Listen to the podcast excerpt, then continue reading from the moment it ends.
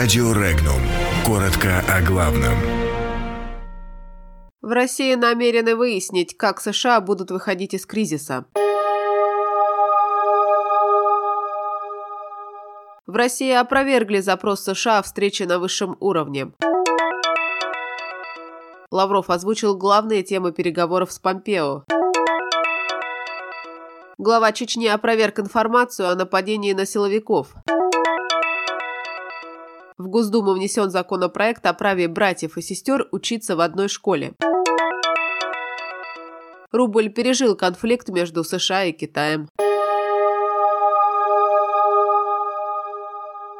Помощник президента России Юрий Ушаков опроверг информацию о том, что власти США запросили у России встречу на высшем уровне. Ранее газета «Коммерсант» со ссылкой на свои источники написала, что, по всей видимости, детали этой встречи будут обсуждаться в Сочи сегодня, куда прилетит государственный секретарь США Майк Помпео. В программе рабочего визита госсекретаря встреча с министром иностранных дел России Сергеем Лавровым. Сообщалось, что, возможно, Помпео после встречи с Лавровым примет Владимир Путин. Однако помощник Помощник президента России Юрий Ушаков заявил, что ни о каком запросе встречи на высшем уровне речь не идет. Министр иностранных дел России Сергей Лавров заявил, что вопрос продления договора о сокращении стратегических наступательных вооружений станет центральной темой его предстоящих переговоров с госсекретарем США Майком Помпео. Лавров добавил, что рассчитывает также на откровенный разговор с американским коллегой по теме Ирана и надеется прояснить, как США планируют выходить из кризиса, который был создан их односторонним решением о выходе из соглашения по ядерной программе Тегерана.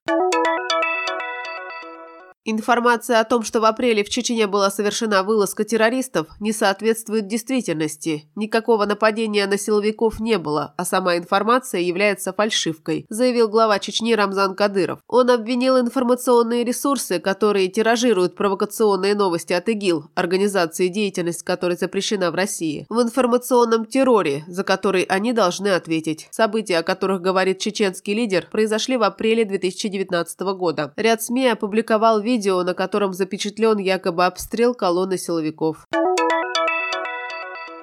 Законопроект, закрепляющий преимущественное право приема детей на обучение в начальные классы общеобразовательной школы, в которой уже обучаются их братья и сестры, внесли в Госдуму депутаты. Поправками в Семейный кодекс предлагается установить, что дети, проживающие в одной семье и имеющие общее место жительства, имеют право преимущественного приема на обучение по программам начального общего образования в государственные и муниципальные образовательные организации, в которых обучаются их братья и сестры.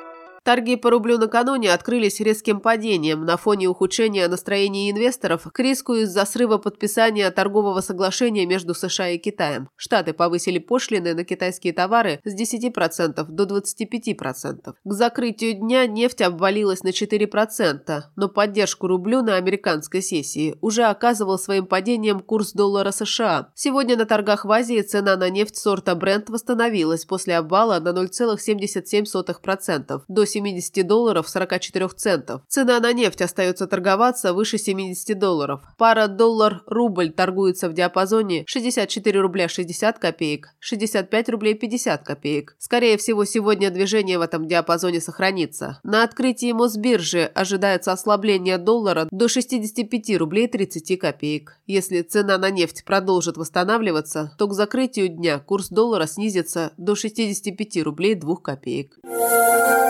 Подробности читайте на сайте Regnum.ru.